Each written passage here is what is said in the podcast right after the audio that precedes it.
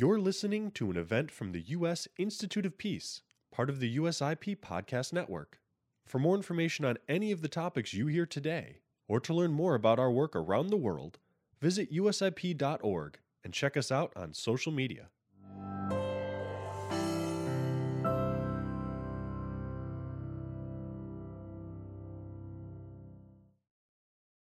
Welcome, and thank you for joining us today. My name is Tabitha Thompson, and I serve as the Acting Director for USIP's Program on Nonviolent Action. We focus on research and capacity building to better understand and support movements around the world as they seek to advance human rights, justice, and sustainable peace through nonviolent means. As you may know, today is International Anti Corruption Day, a day committed to spreading awareness about the ways we can combat corruption's damaging social, political, and economic effects. A growing body of research has identified linkages between corruption and violent conflict, making it a key threat to sustainable peace and one of the greatest challenges to achieving the Sustainable Development Goals. Rooting out corruption is important for building and maintaining democratic institutions, strengthening rule of law, and ultimately creating more just and peaceful societies. This year's theme is United Against Corruption, which very much aligns with the topic of our event today how movements are fighting corruption and demanding transparency and the accountability for their national and local governments. This event also marks the end of a multi-year research project studying the effects of external support to movements focused on transparency, accountability, and good governance. And we are grateful to our partners at USAID and DRL for supporting this work. As part of this initiative, a series of interviews, focus, focus group discussions, and workshops were conducted in six countries, Burma, Guatemala, Zimbabwe, Ukraine, Nigeria, and Kenya, with the goal of learning how citizens and movements are using nonviolent action to fight corruption, as well as the best ways for international actors, such as ourselves, to support them. The findings and reports for each of these countries are available on the USIP website, and you'll be hearing from three of those report authors today. They'll share what they learned, as well as provide more recent insights on citizen led efforts against corruption in light of COVID 19, which has heightened the risk of corruption in many states around the world.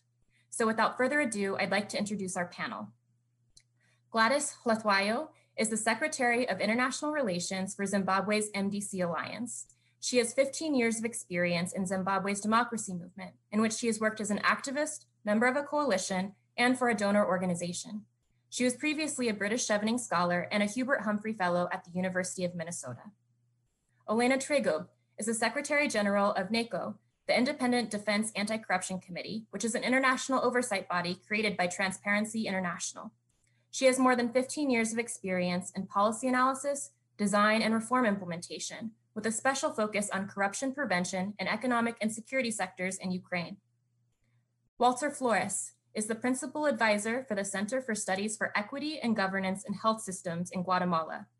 He is a social scientist and a human rights advocate whose work has been carried out all over the world and his expertise uh, is in health equity, right to health, democratic governance, social accountability, and community participation in public policies. Brian Sims is a senior manager of peacebuilding at Humanity United, where he leads the organization's peacebuilding and conflict transformation initiative in Zimbabwe. Brian has over 10 years of experience in the fields of human rights, democracy, and governance, including research, advocacy, and the establishment of an internationally based NGO. And finally, we are grateful that our former USIP research advisor, Shaazka Beyerle, will moderate this conversation. Shaska now serves as a senior fellow at the Terrorism, Transnational Crime, and Corruption Center at George Mason University. She's a researcher, writer, and educator in nonviolent action, focusing on anti corruption and accountability, and she's the author of Curtailing Corruption. Thank you all for taking the time to be here today to share more about your work and research. And a special thanks to my colleague, Miranda Rivers, for all the work that went into bringing us all together. Shaazka?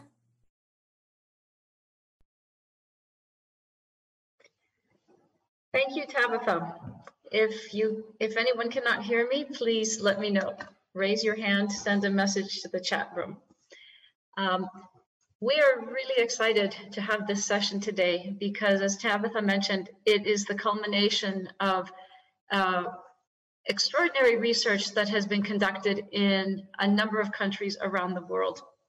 And we are so fortunate to have three of the leading authors here with us today to, who are also civil society actors uh, in their own right. I'd just like to give you a brief uh, overview of how the session is going to run so that you, you have a sense that we are, have designed something as interactive as possible through, uh, through Zoom. And also to mention uh, what will be the format for sending in questions and comments to the panelists. So the format will consist of two short se uh, sessions of presentations. So in our first session, our panelists will give a three to five minute overviews of the country research and the uh, conclusions of their special report. Then we will have our first round of questions and comments from all of you out there. Then we'll turn again to the panelists and they're going to have another three to five minutes each to talk about the takeaways for civil society and international actors. I should mention that we're also very thrilled that Dr. Brian Sims from Humanity United is here with us, and he is going to be discussing in the first round how Humanity United has constructively supported social movements. Uh, without further ado, I'd like to turn the floor over to Gladys.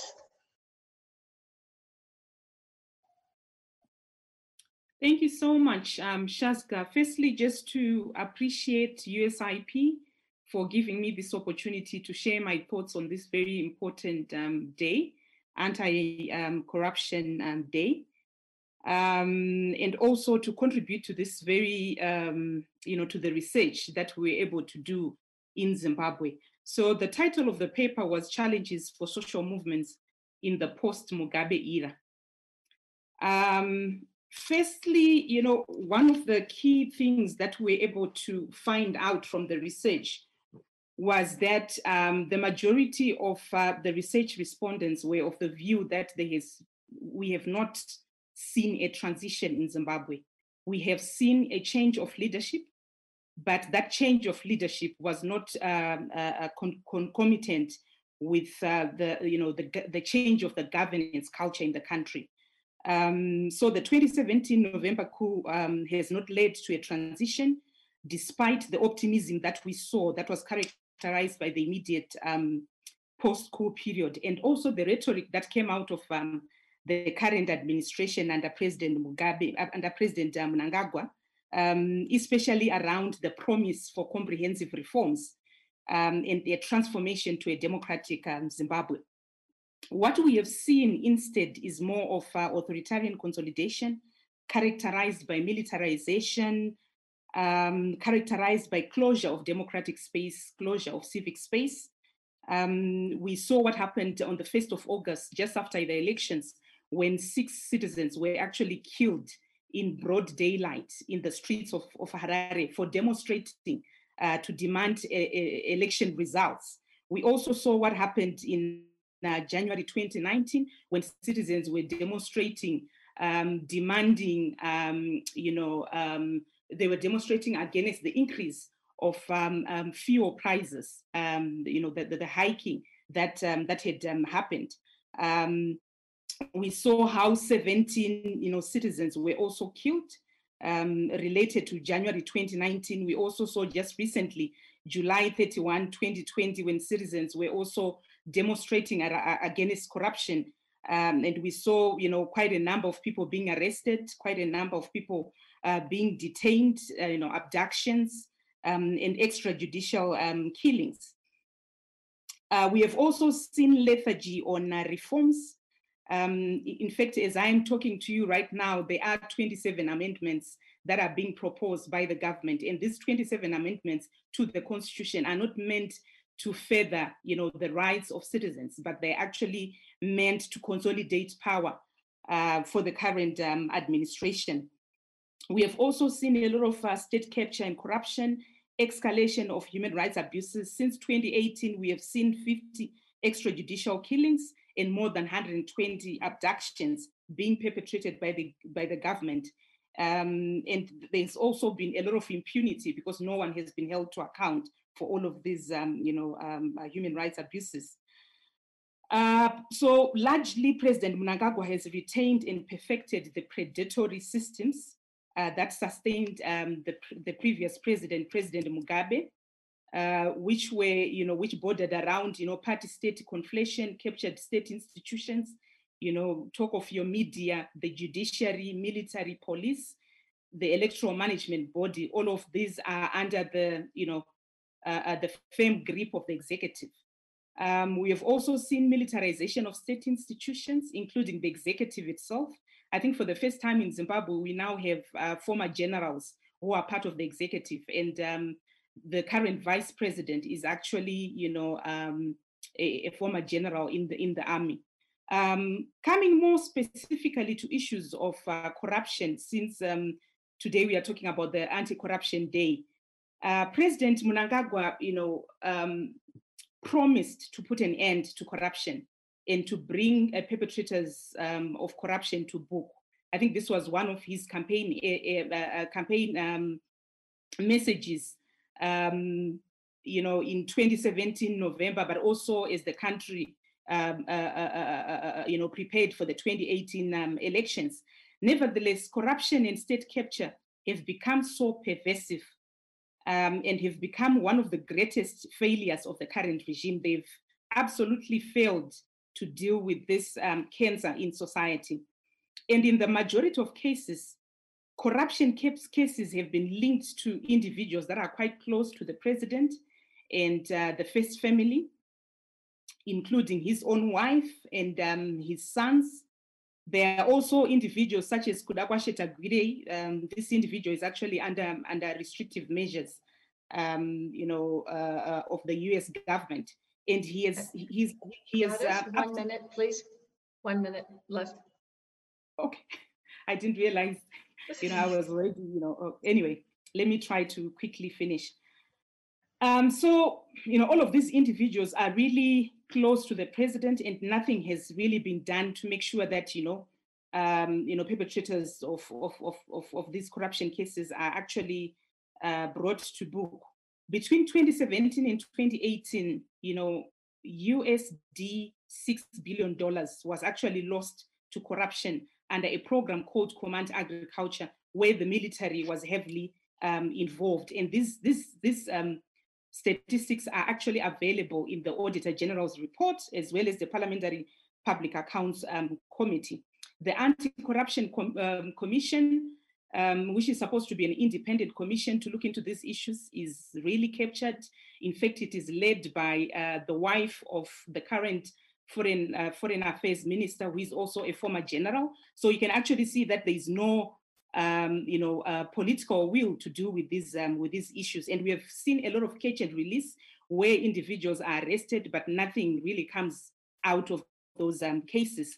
And some of them are actually given bail without even the state contesting uh, some of these issues. And lastly, I just wanted to say we have also seen, you know, the state going um, after whistleblowers and journalists who are actually exposing you know, some of these corruption cases. I'm sure you might have followed the case of Hopo Chin'ono, who was arrested um, for, you know, um, uh, unearthing, you know, some of these corruption cases.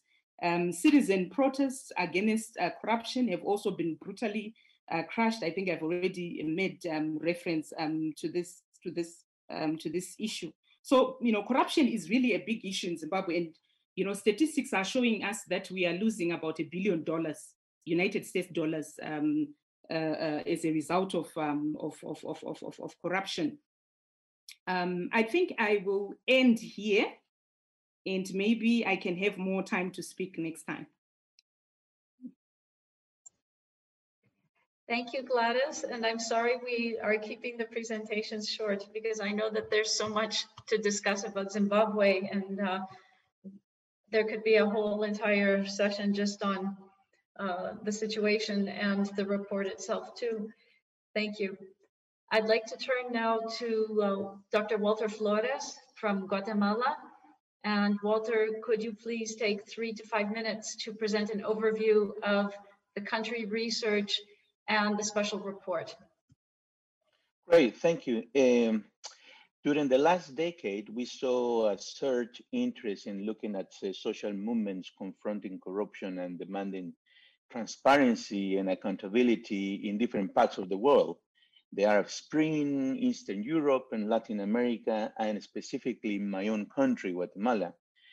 In our report, we argued that in the case of Guatemala, the roots of social movements fighting corruption and impunity have a long history, centuries, particularly indigenous people movements fighting oppression in a post-colonial society.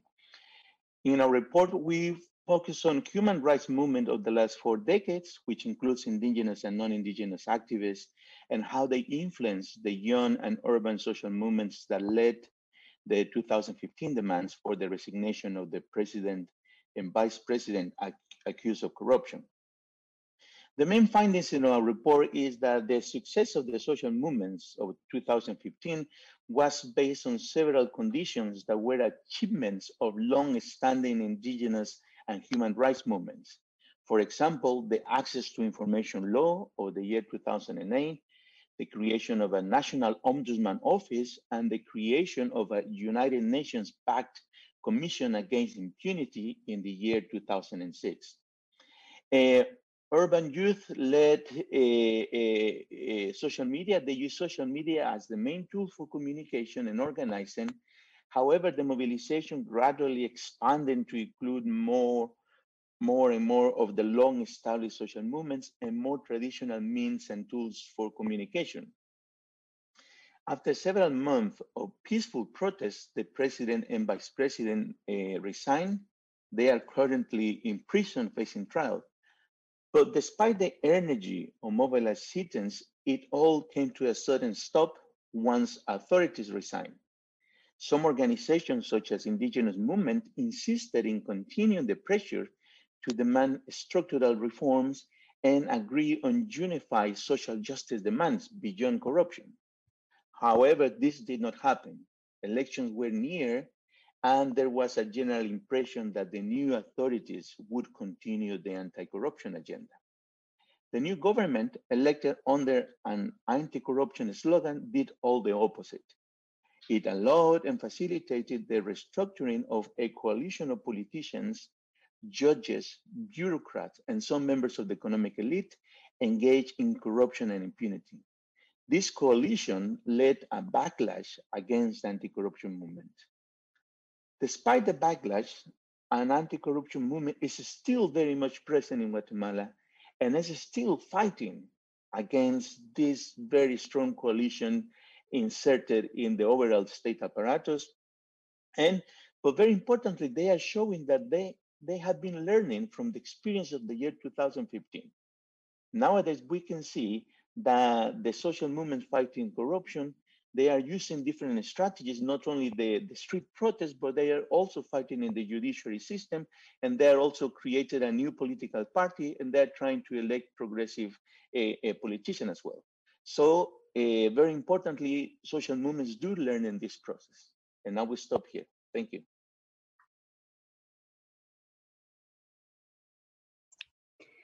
Thank you, Walter. Uh, you're pointing to something, uh, to many important lessons and uh, how the uh, the movement is uh, learning and adapting and also um, starting to combine, to shift strategies and tactics and to actually combine institutional and extra institutional tactics together. Yeah.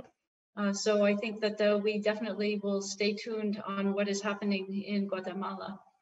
And uh, sometimes there are some steps forward and then some steps back and then some steps forward again, which leads me to our next speaker, Olena Tregub, who in fact uh, used that uh, expression uh, as the title for the special report on Ukraine. Uh, Olena, could you please take three to five minutes to present an overview of the country research and the special report? Yes, sure.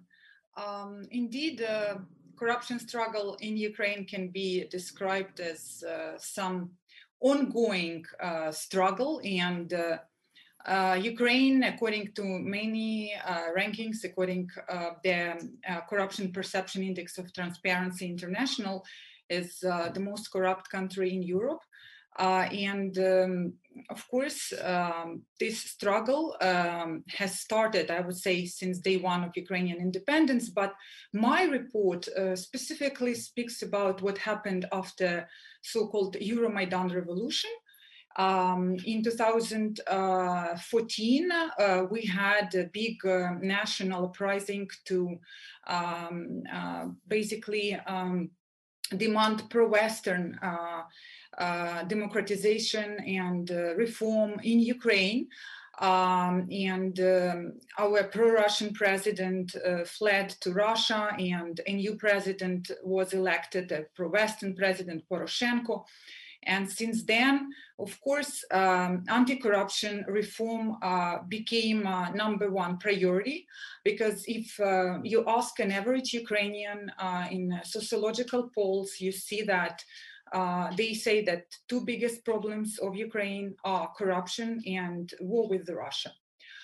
So, um, did we really have anti-corruption movement in Ukraine? This is what I'm trying to answer, among other things in my report. Uh, and the answer is unfortunately no. We had a very serious um, anti-corruption agenda supported by international actors by uh, professionalized uh, civil society actors uh, who are called in Ukrainian society anti-corruptioneers. There is even like a name for this um, profession, I would say, but it's a professional things. The, all these people, they work for institutionalized NGOs.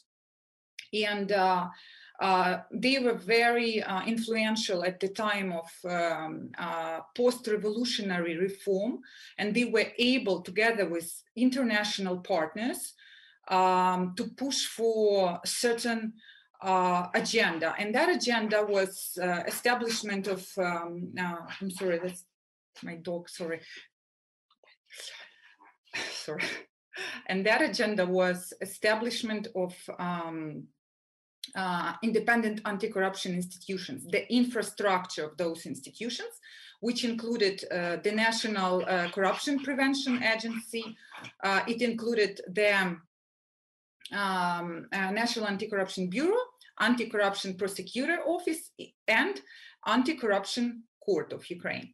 Uh, and um, as, as of, and my report describes how these institutions were set up. Um, and how difficult it was. Um, it also describes other achievements of Ukrainian anti-corruption struggle, such as establishment of uh, transparent um, system of electronic asset declarations of government officials, uh, transparent procurement, which uh, is probably one of the most successful anti-corruption reforms uh, after Maidan revolution. Uh, yet, uh, my report concludes that corruption remains persistent and um, uh, also, um, my report concludes that um, um, it's very hard in Ukraine to mobilize uh, society for some social movement movement um, on the anti-corruption agenda. I actually even uh, make a comparison um, with the uh, social movement uh, that we had um, after the war with Russia started, um, um, people really um, united on all levels of society. Um, not people who only do it professionally, but also uh, like common people who were uh, giving away their time, their money in order to help uh, Ukraine fight Russia. Uh, in the east, and this was a real movement, uh, and these people even uh, entered Ukrainian um, Ministry of Defense because they said that not only they now are replacing the function of the state because they understand that the state is weak and they are just citizens are replacing this uh, national security function but they also said let us reform this state. Let us enter mod as advisors and let us just uh, draft new legislation in order to reform defense procurement uh, housing uh, uh, food, uh, all, all the kind of um, necessities uh, in the war. And this was a real movement, but anti-corruption um, remained our high priority.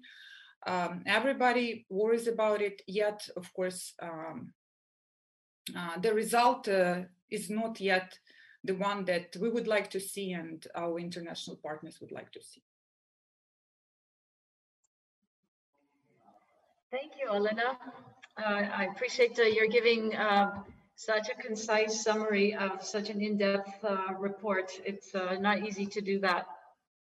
And, uh, and you're pointing to the, in a way, the balance, the difficult balance that civil society actors have in the anti-corruption realm between, on the one hand, being a strong resource and source of policy analysis and recommendations that have a bite that can be that can be listened to and adapt adopted and on the other hand staying connected to citizens and bring and continuing to sustain citizen involvement and mobilization in the anti-corruption struggle absolutely yeah. Um, we yeah. have very strong civil society in Ukraine, very, very vibrant, but it is strong exactly in the area of uh, giving policy recommendation and formulating policies. Yet it's not strong in uh, like mobilizing citizens for something because these are two separate worlds a little bit and they and these worlds unite only when he we have some massive uprising like we had in 2014 Thank you. Uh, last but not least, I'd like to turn to Brian Sims from Humanity United. And uh, Brian, you haven't written a special report for USIP yet, but maybe you will one day. Uh, but in but in the meantime, um, I think all of us would really benefit from uh, hearing about uh, hearing from you about how Humanity United, which is an international actor, has constructively supported social movements. Sure. First, I just want to say it's a real privilege to, to be here and to be in conversation with everyone. So, so thanks for having me. And for perhaps those of you who aren't familiar with, with HU, we're a foundation that was founded in 2008. And our peace building approach is really centered around supporting locally led peace building initiatives, as well as networks, practices, policies, uh, all to elevate the voices of, of local peace builders. And so over the past few years, we've learned a lot about how to be and how not to be a donor within this really fluid, often very intense, but really rewarding space. And so there are four lessons that we've learned from supporting social movements that, that really account for how we how we show up now. And so the first is that donors really need to understand the movement ecosystem. And I think this was something that both Gladys and Charles pointed out in, in their report for Zimbabwe. And so that includes, you know, understanding power dynamics as they're perceived by our movement partners, by allies, and by the opposition, so to speak, all in an effort to, to facilitate strategic relationships where sort of the, the knowledge and the agency of those who are doing the work is, is respected.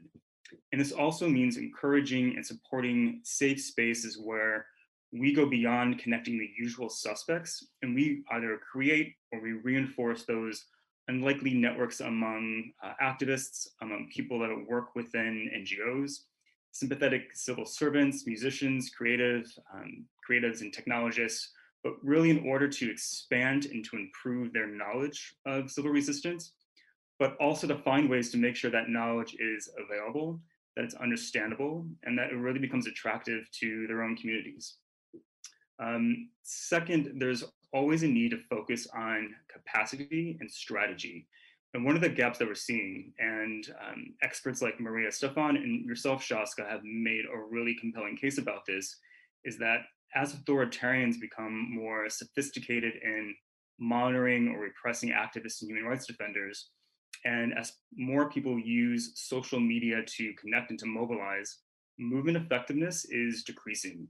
And so we're committing to supporting an array of trainings and workshops that talk about power, that teach people good old fashioned organizing skills. We're supporting dialogue and mediation approaches that really try to identify local grievances and solutions in ways that bring communities, especially those that are at loggerheads with one another, that bring them together to identify and strive for that, that common goal, if you will. And I also think it's really important to keep in mind that partners and donors can have multiple strategies at the same time. You can increase resistance while laying the foundation for dialogue and sustainable peace. Uh, third is as a donor that is not accountable to government strategy or to a taxpayer, we can assume some risk.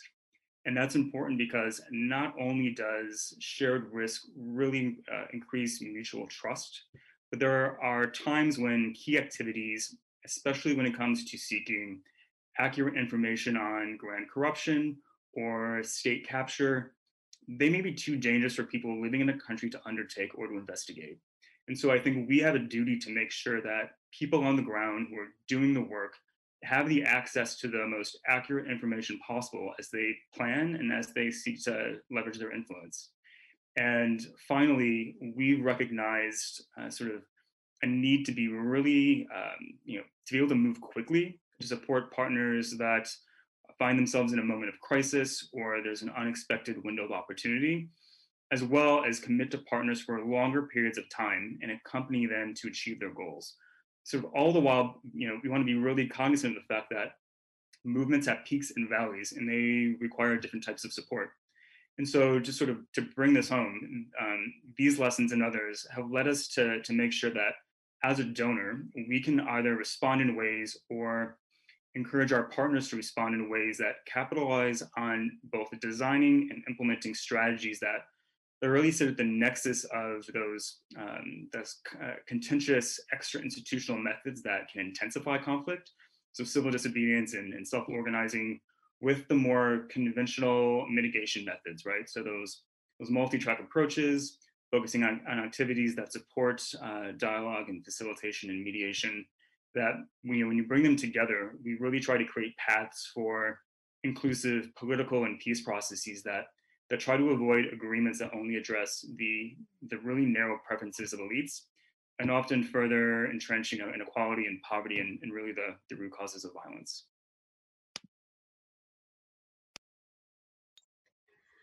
Thank you, Brian, uh, for summarizing so much uh, uh, wisdom about effective donor support in such a short time.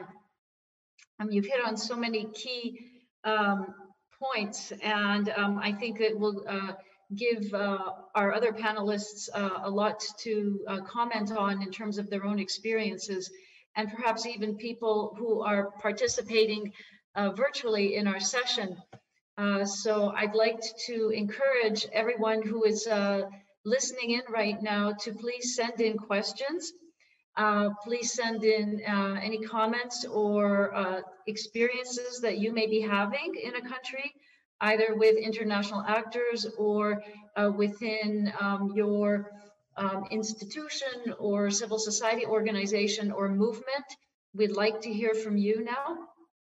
Um, so um, I'd like to um, and just mention again, because it's really important to please, uh, in order to submit your questions and comments, please use the chat box function that's located just below the video player on USIP's event page. So all of you who have connected via USIP's event page, please look on there now and submit your comments and questions just below in the chat box function, just below the video player. While you're doing that, perhaps I can just uh, turn to, to all of you um, because uh, we are operating in a different world now from when the report, when the field research was done and the reports were written. And of course, that world uh, that we all share now is the COVID-19 pandemic world. And so perhaps um, it would be great if each of you could take a couple of minutes to uh, just share uh, with us some comments about, I mean, just some comments about how are transparency, accountability, good governance, anti-corruption movements and civic initiatives in your country um, pivoting towards or dealing with the COVID-19 pandemic? Or how is the pandemic affecting the anti-corruption, transparency, accountability, good governance movements and civic initiatives in your country? Um, Olena, would you like to just start first this time around? And I'll go in reverse order. Yes, sure. Um, Well, definitely, uh, COVID 19 is a big factor. Um, well, and before COVID 19, of course, I'd like to mention that the fact that uh, we have an ongoing uh, uh military conflict uh, in Ukraine also affects very much uh, um, anti corruption struggle because, first of all, it distracts attention from corruption struggle. Uh, if uh, the national uh, sovereignty is at stake, uh, national security, of course, everybody feels it's a priority. It's uh, essentially Russian aggression is scarier than corruption to people. Uh, so it is very similar with COVID, I would say. Um, if COVID is a threat, then of course corruption is a less of a threat when we need to deal with COVID. And um, uh, society um, generally uh, cares less about um, different uh, stories that keep happening, uh, not uh, in COVID related expenses, but in, in other areas, other sectors, energy, defense, um, um, our customs, um, they remain as corrupt as before, even more, but people pay less attention. And uh, this um, uh, story, some occasional story uh, or some corruption scandal generates less of a response from people than before, I would say. And when it comes to COVID itself, of course, um, like any country, we, we established a COVID fund and um, we allocated uh, national resources to this fund and resources of the international donors.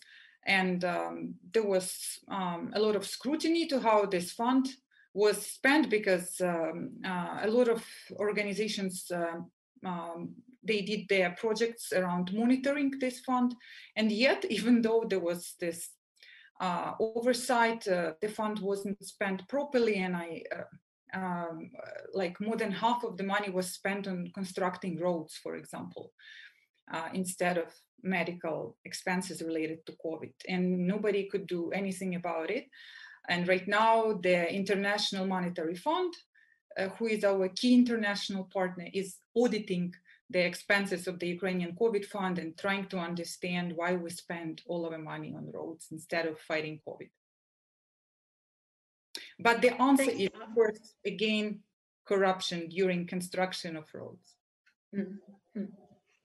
Well, I wonder if there's a different dynamic in Guatemala or Zimbabwe, um, perhaps where corruption, the, the linkage between corruption and COVID responses and and um, uh, public services uh, to deal with the pandemic uh, uh, is is being made if those linkages are being made and if citizens are involved in that.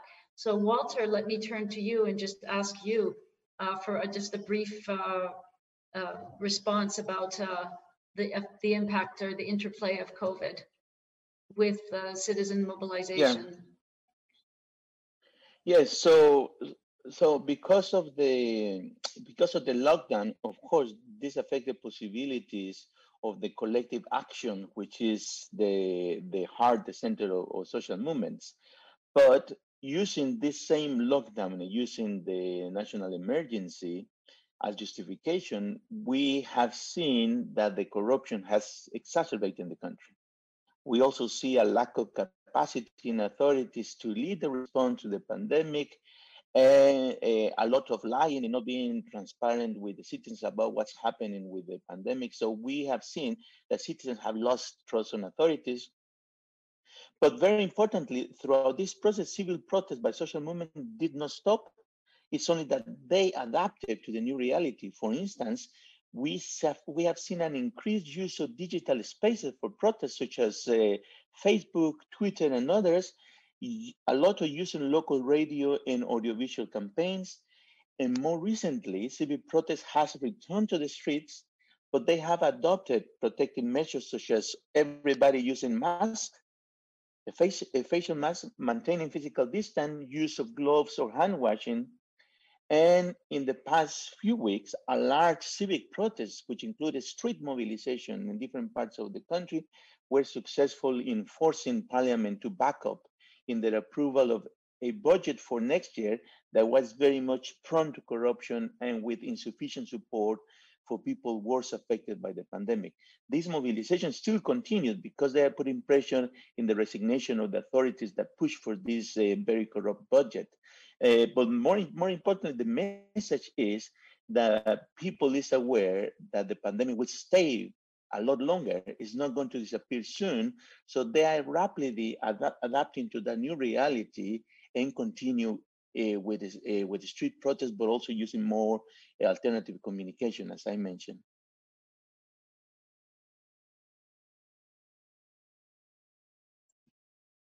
Thank you, Walter. Um, it's uh, there's a lot happening in Guatemala, and it's uh, you're uh, illustrating how quickly sometimes adaptation can happen, and that tact, uh, creativity enters into tactical repertoire, into the selection and um, development of tactics to put pressure on those who are not listening.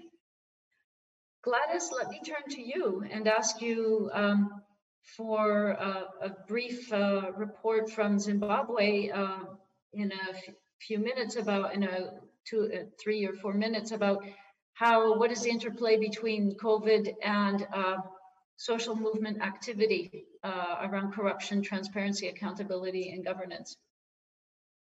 Uh, the situation has really been, you know, difficult for social movements in Zimbabwe in the COVID-19 um, era.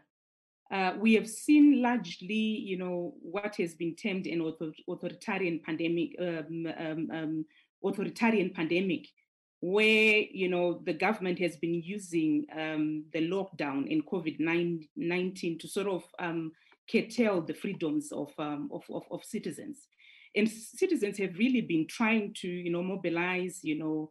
Um, you know, come together to demand accountability around how the COVID 19 funds are being handled, to demand um, accountability even in terms of um, you know, the inability of government to provide social safety nets to citizens. Zimbabweans, uh, Zimbabwe is, um, is a highly informalized um, economy, so the majority of citizens do not have formal jobs.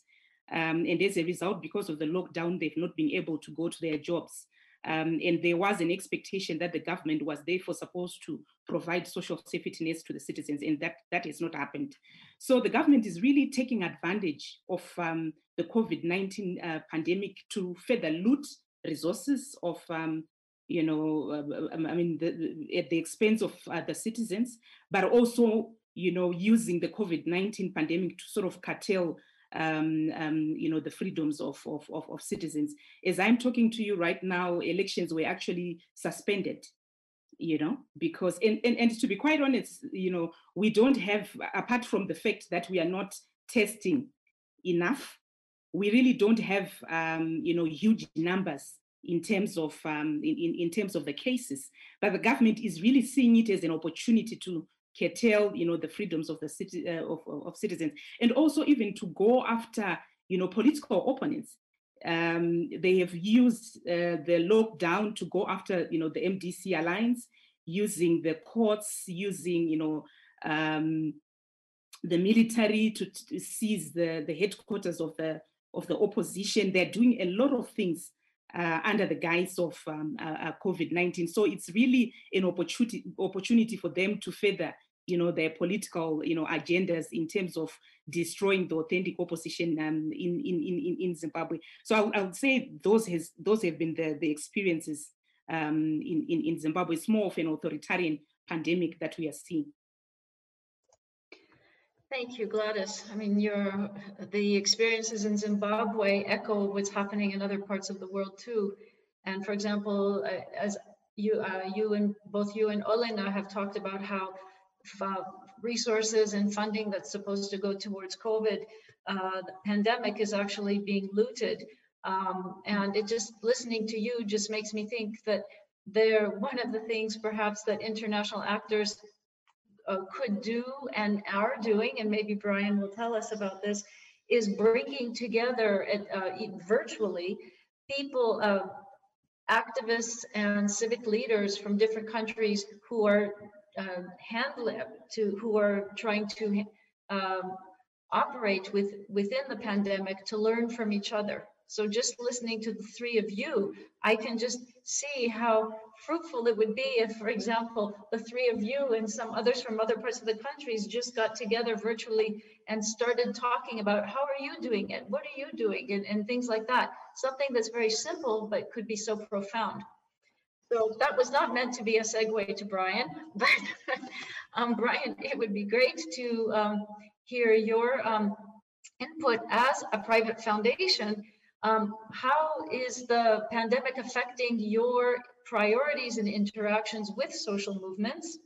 And I'll mention that once you share with us some uh, thoughts, um, I'm going to direct a question to you from one of the participants.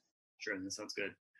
Um, so one of the things I want to do is also just maybe take a step back and sort of acknowledge that as a donor, we need to be really aware of what the environmental costs are of, of doing this work. So this means you know, being aware of, of burnout and exhaustion, being aware of mental and physical health that is either threatened by repression and violence, um, as well as the stressors uh, that are a result of this pandemic.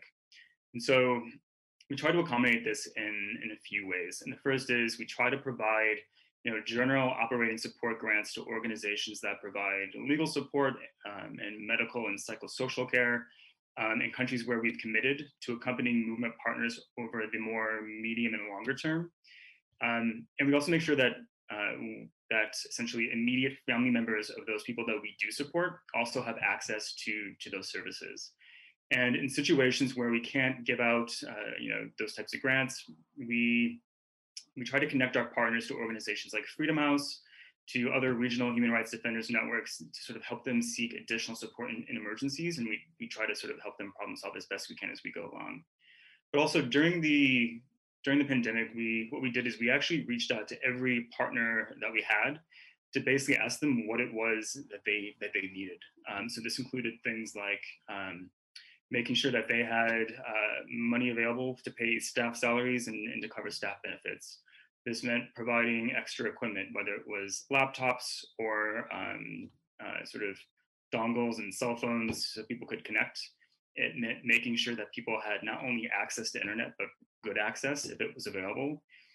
Um, and it also meant things like, you know, changing timelines and readjusting goals as needed and just being uh, try to try to be more flexible than um, what we could also what we normally are.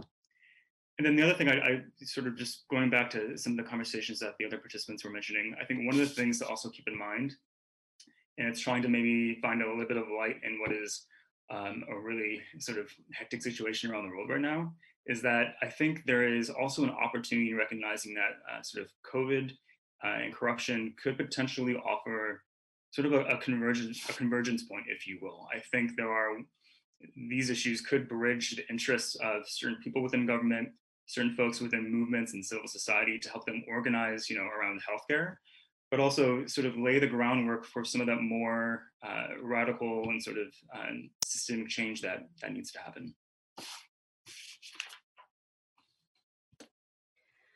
Thanks, Brian. Thanks for these uh, really uh, valuable and astute uh, observations. Um, the, as mentioned, the, I have a question for you.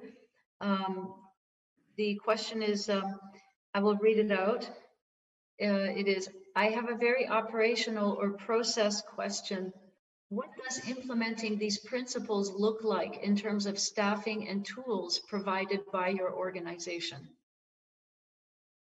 That's a great question. Um, so I think a couple of things. One is that uh, a lot of this we really try to focus on on relationships. So what it does mean mm-hmm. is that operationally we commit to investing the time with with organizations and with people to really try to understand as best we can what their situation is and what it is that they want from us and how and how we can provide that for them. So that might sort of mean you know, what, having uh, looking internally to figure out what types of skills and things that we can offer beyond just funding. And in situations where maybe we don't have those capacities, looking to uh, other um, sort of other organizations who we have relationships or, or organizations and people who have those skills and making sure that we can connect them. So that might mean we uh, put together a contract for an organization that is really skilled at um, developing uh, sort of uh, PR campaigns um, if an organization or movement doesn't have that capacity and sort of connecting them that way. We sort of try to sort of make those those connections and, and build out those networks so that the the partners that we do have are getting the building the skills that they need to have to feel confident both in their ideas and their ability to take it forward um, and sort of build their own networks without without HU having to be uh, the person constantly driving that forward. Um, uh, yeah, I think a lot of it really focuses on, on that. So it's relationships and then sort of making sure that people are networked and have the, the ability to sort of build their skills um, as they as they see fit. Um, I mean, you raise really important points that when we talk about international support for social movements, um, oftentimes the um, uh, the immediate thought uh, is funding, but in reality, there are so many non-financial avenues of support that are so important to movements and that are often very simple and don't and don't require a lot of funding to make happen. For example, what you mentioned, which is putting movement actors in touch with organizations and groups who themselves have skills or capacities that they could share with movement actors. Um, and I mean, and we, you know, I'm sure all of you in, in our panel would have examples from your countries about that, where you wish it would have happened or it happened and it was really helpful. The next question is uh, directed to Walter.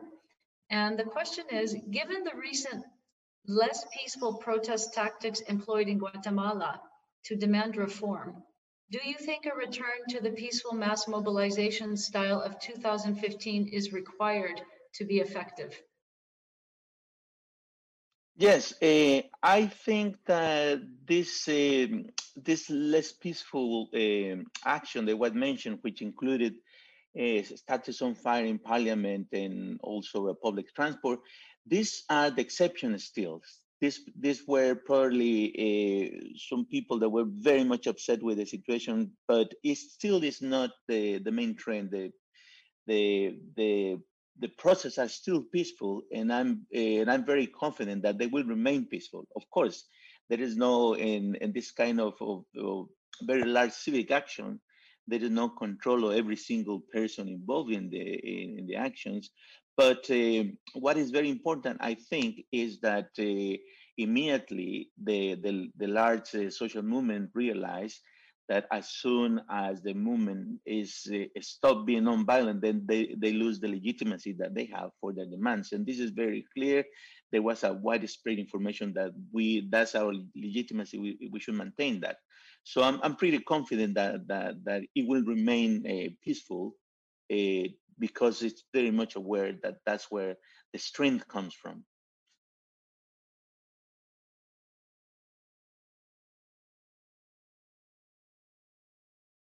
Thank you, Walter. Another question has come in, uh, and um, I will read it out and uh, ask whomever from the panelists would like to respond to please uh, raise your hand. The question is, throughout these USIP reports, there seems to be less success in accountability initiatives than transparency initiatives. What can we do to bridge this gap? Okay, Elena, please. Yeah, I would like to say a few words on this because it's exactly the Ukrainian case. Ukraine uh, is super transparent. Uh, one of the most transparent countries you can find anything about anybody online, uh, uh the court decisions, declarations, uh, people's addresses, anything. Yet uh, no accountability. And um, of course, we came to our conclusion is that we need to reform judiciary, the uh, court, uh, anti-corruption court was not enough. It existed now for one year, but only um, six people were sent uh, to jail. And those people, um, they committed um, like small scale corruption comparing to what we have here. And uh, yes, uh, judiciary is a very important pillar of um, society. And uh, if, if there is no um, uh, you know, fair judiciary in, in the country, uh, there will never be any accountability. That's very simple. Thank you, Elena. Uh, Gladys, uh, we'd love to hear from you. Thanks.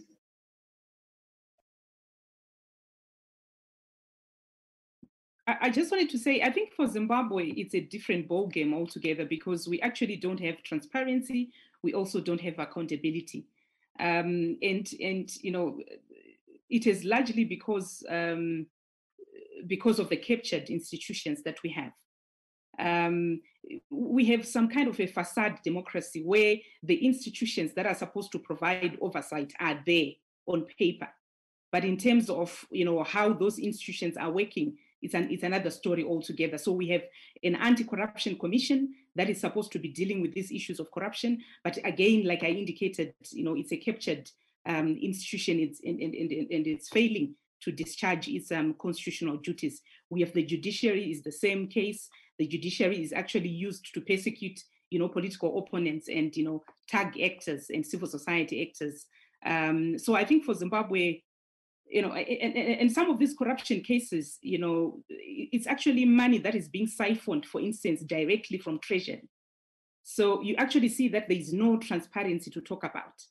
Um, and even the oversight role of parliament is currently being decimated because the opposition uh, parliamentarians are being plugged out of parliament as we speak.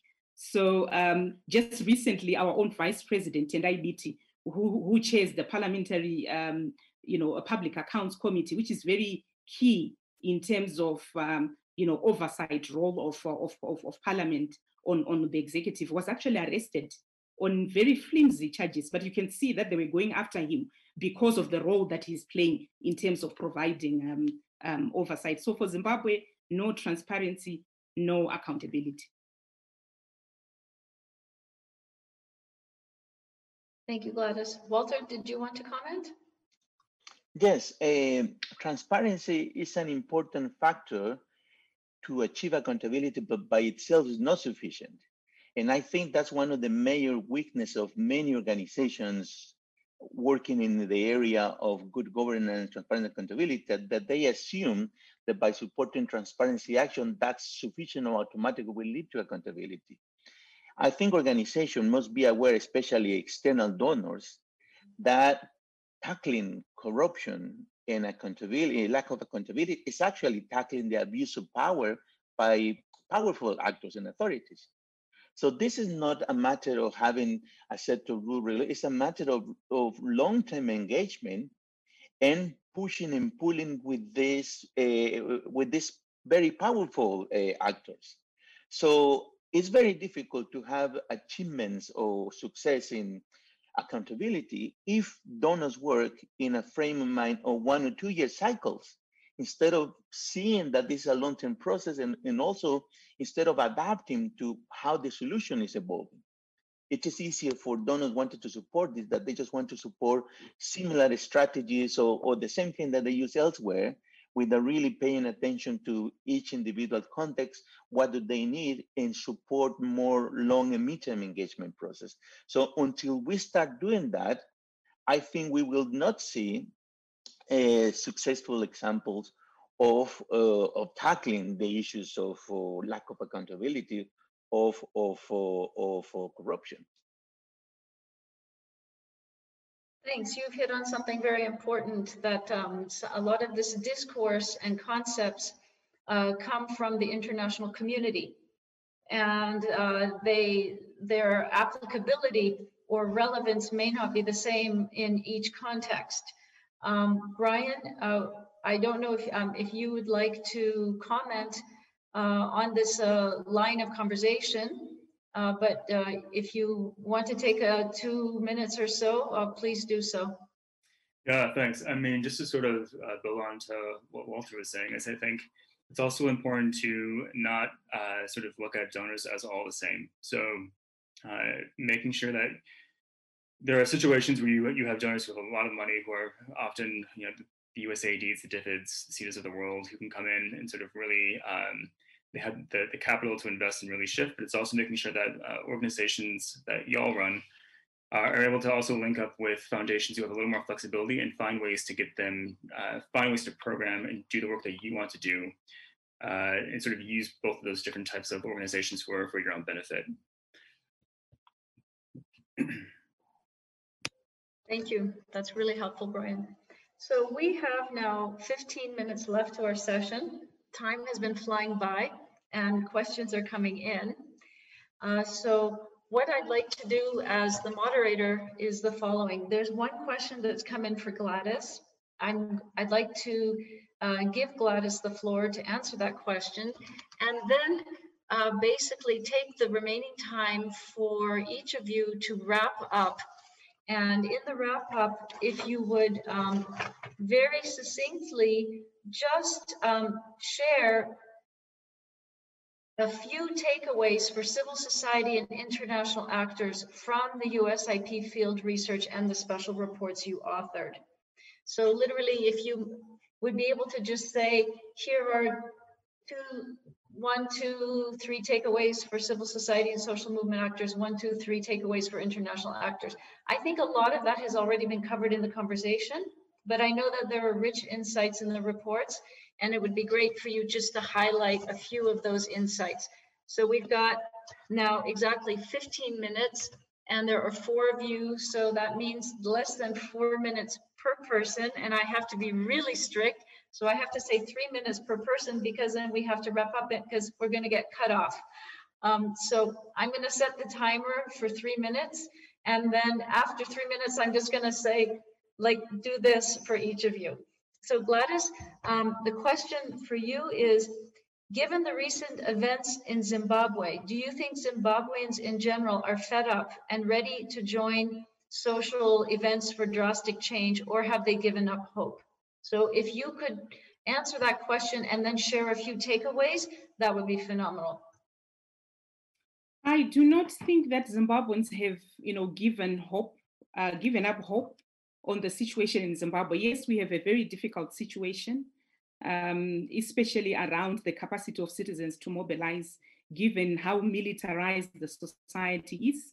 But I think Zimbabweans continue to demonstrate uh, that they are ready to, you know, come together and to um, uh, let the regime know that they are not happy with what is going on around corruption, human rights abuses, um, you know, all of the issues that we are facing um, in Zimbabwe.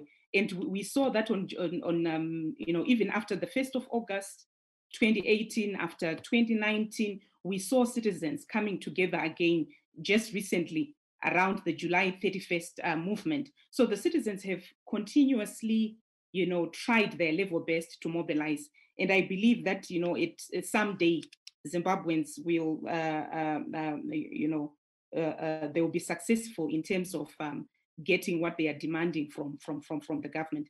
Coming to the recommendations um, or the key, you know, um, takeaways from the research, I think number one, um, with specific reference to countries such as Zimbabwe, it is important for international actors to help, you know, tag actors um, in terms of uh, putting diplomatic uh, pressure, um, you know, for reforms especially for Zimbabwe, it's really important. I mean, given how the society is so militarized, how the civic space has, um, you know, uh, shrunk, it's important to get that boost from international, um, you know, actors in terms of diplomatic pressure to make sure that there are reforms that are necessary uh, to the resolution of, of, of the crisis. That's number one. Number two, you know, more resources are needed for democracy and governance actor in such environments um, so that they continuously, you know, push uh, back on authoritarian consolidation. Um, it's unfortunate that, you know, given the context of COVID and everything, I mean, donor priorities are shifting and everything, but it's important to make sure that, you know, in authoritarian regimes such as Zimbabwe, democracy and governance uh, resources are availed. And this funding should not just be available, you know, around elections, because when these funds are also you know around available around elections it feeds into the you know propaganda by regimes uh, such as um, you know the one that we have in zimbabwe that you know um, civil society organizations uh, uh, are puppets of the west and they are there to push a regime change agenda so um, it's important for civil society to remain visible in communities throughout the electoral cycle number three is um, it's important to support, uh, sup the support should be targeted at various levels. Um, you know, the ecosystem, the full ecosystem of uh, civil society organizations, including grassroots um, you know, level organizations because these are the people that are really connected um, to the people. Um, and, and, and, and, and so it's important to, to also focus on these organizations. And some of these organizations do not necessarily tick the box, um, all the boxes in terms of, you know, criteria for funding and everything. And it's important to be flexible to, to allow these organizations to do the kind of work that is needed at uh, grassroots level.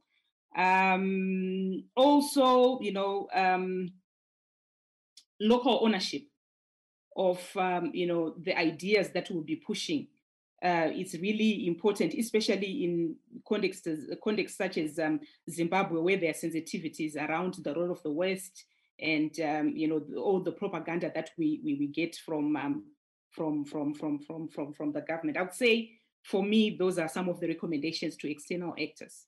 I'll stop here.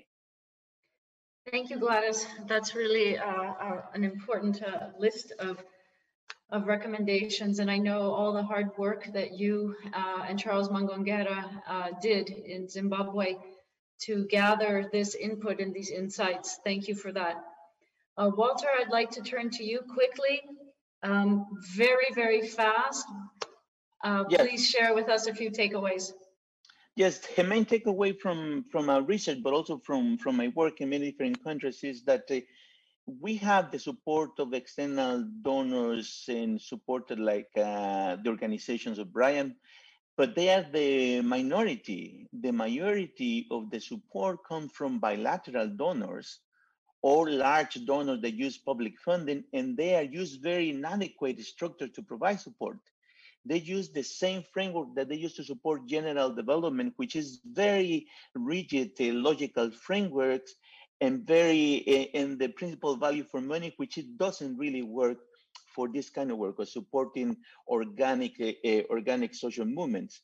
My second comment is is that there is a need to support the organic analysis, capacity building, and learning within organizations still many donors are parachuting external consultants into different countries that are aiming to provide support to grassroots organizations or social movements that they they many of them do they do know what they need what they want. What they need is the support of solidarity instead of external consultant parachuted.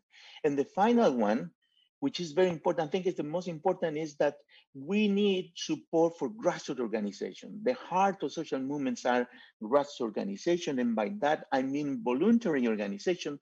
They are aiming to improve public policies and services that directly is affecting them.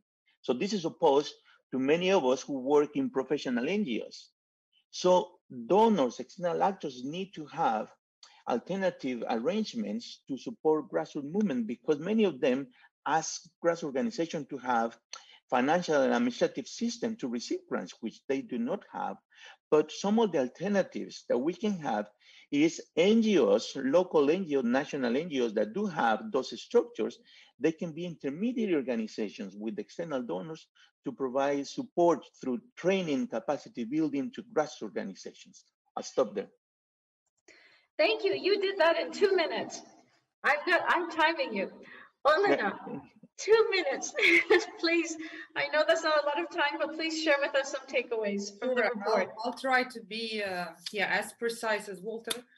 Uh, in terms of timing. Uh, indeed, uh, in my report, I had uh, exactly the same recommendation about the uh, grassroots movements, about uh, local um, communities, because um, like I mentioned before, there is no national, uh, nationwide organic anti-corruption movement in Ukraine, but there are multiple um, organic movements that happen around uh, different localities, around different corruption problems where corruption is affecting people uh, themselves, but yet those people uh, are not able to receive any funding. And my suggesting was that uh, these big professional organizations in the capital can be used uh, as a funding hub for those uh, smaller organizations and capacity building uh, facility.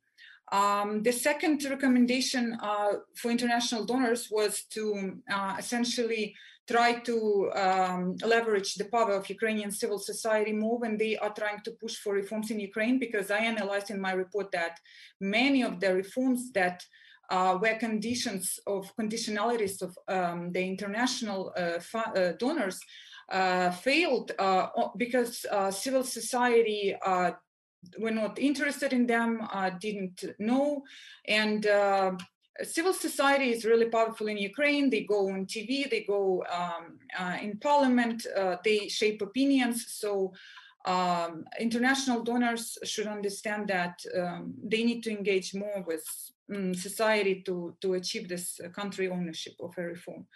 Um, this, the, another recommendation was, of course, to set those conditionalities in a strict uh, uh, fashion. And if we see that um, corruption uh, persists, uh, donors can uh, uh, you know, refrain from providing financial support because very often the support that the country receives is used uh, uh to even increase corruption and to uh, profit corrupt officials. This is, of course, a known fact. And uh, my last point was that it's very important um, to pay attention to protection and support of anti-corruption activists because, um, you know, on the cover of my report, we chose to have a picture of anti-corruption activist Vitaly Shabunin. And at the time of my report, um, he was attacked uh, during one of the street uh, protests uh, with some um, medical antiseptic liquid. But now, uh, one year later, uh, his house was set on fire. So that's the difference and the scale. Um, and we had one of the anti-corruption activists, Katerina Gandziuk, uh, not from Kiev, but actually she's a regional activist, uh, and regional activists are much more in danger than Kiev activists, and they are just killed for, for their activities. So um, just uh, we should always remember about this, especially uh, on this day. Thank you. Thank you, Elena. You echo what uh, you were reinforcing what Gladys is saying that uh, solidarity and protection is so important. people are challenging vested interests and they face repercussions for that. Um, Brian, I'd like to give you two minutes. Apologies that I cannot uh, stretch our time. I'm going to put the timer on and then we'll just wrap up. We'll have like two minutes after that before we get cut off. Thank you. I'm a New Yorker, Shaazka. I can I can speak fast. Um, holding that that really good question around process and operations, holding on to that for a moment. Uh, one of the things that all the reports mentioned was that tension felt between movements and activists and donors who have different priorities. And we are all pretty well aware of how donor dollars can create or exacerbate divisions within civil society that that ultimately handicap the ability to sustain a kind of mass nonviolent action that that builds social cohesion and fragments power of the, the ruling party or the government, which is really needed to get those key individuals to jump ship and help shift power. So um, our approach is to try to mitigate this in sort of like three different ways, and I hope there are, are things that resonate both with you know folks who are donors and folks who are accepting uh, donor money. And so the first is right off the bat at our first meeting with a potential partner, it's important that we are clear about what our interest is, um, what we're offering other than just funding, why we think collaboration is going to help achieve mutual goals, and what our red lines are. And so among those red lines is that we will only support movements that are committed to nonviolence, whose campaigns are consistent with international recognized human rights, and movements that are not part of a political party. And this framework was really adopted by um, a thought leader in the field, the International Center on Nonviolent Conflict. And I hope we can get that link in the chat.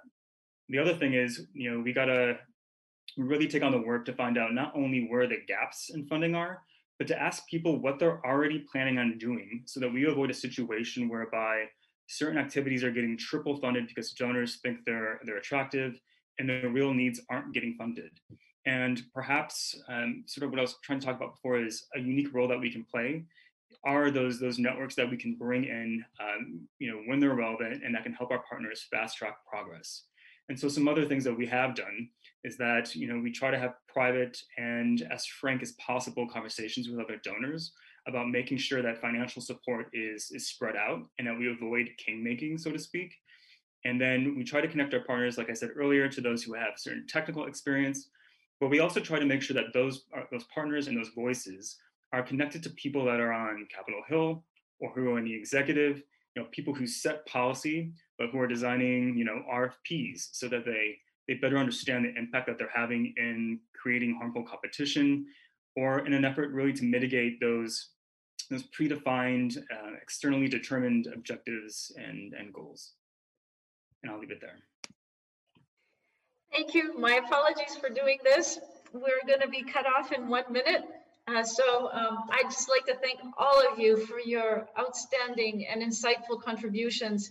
And thanks to all the participants for joining us today. And thanks to the United States Institute of Peace and Miranda Rivers and our other colleagues for convening this meeting.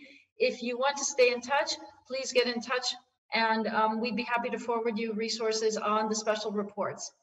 Thank you very much. I think we're gonna get cut off in like five seconds. Thank you all. Thank you for listening to this event. If you'd like to listen to more events or explore our other podcasts, visit usip.org/podcasts.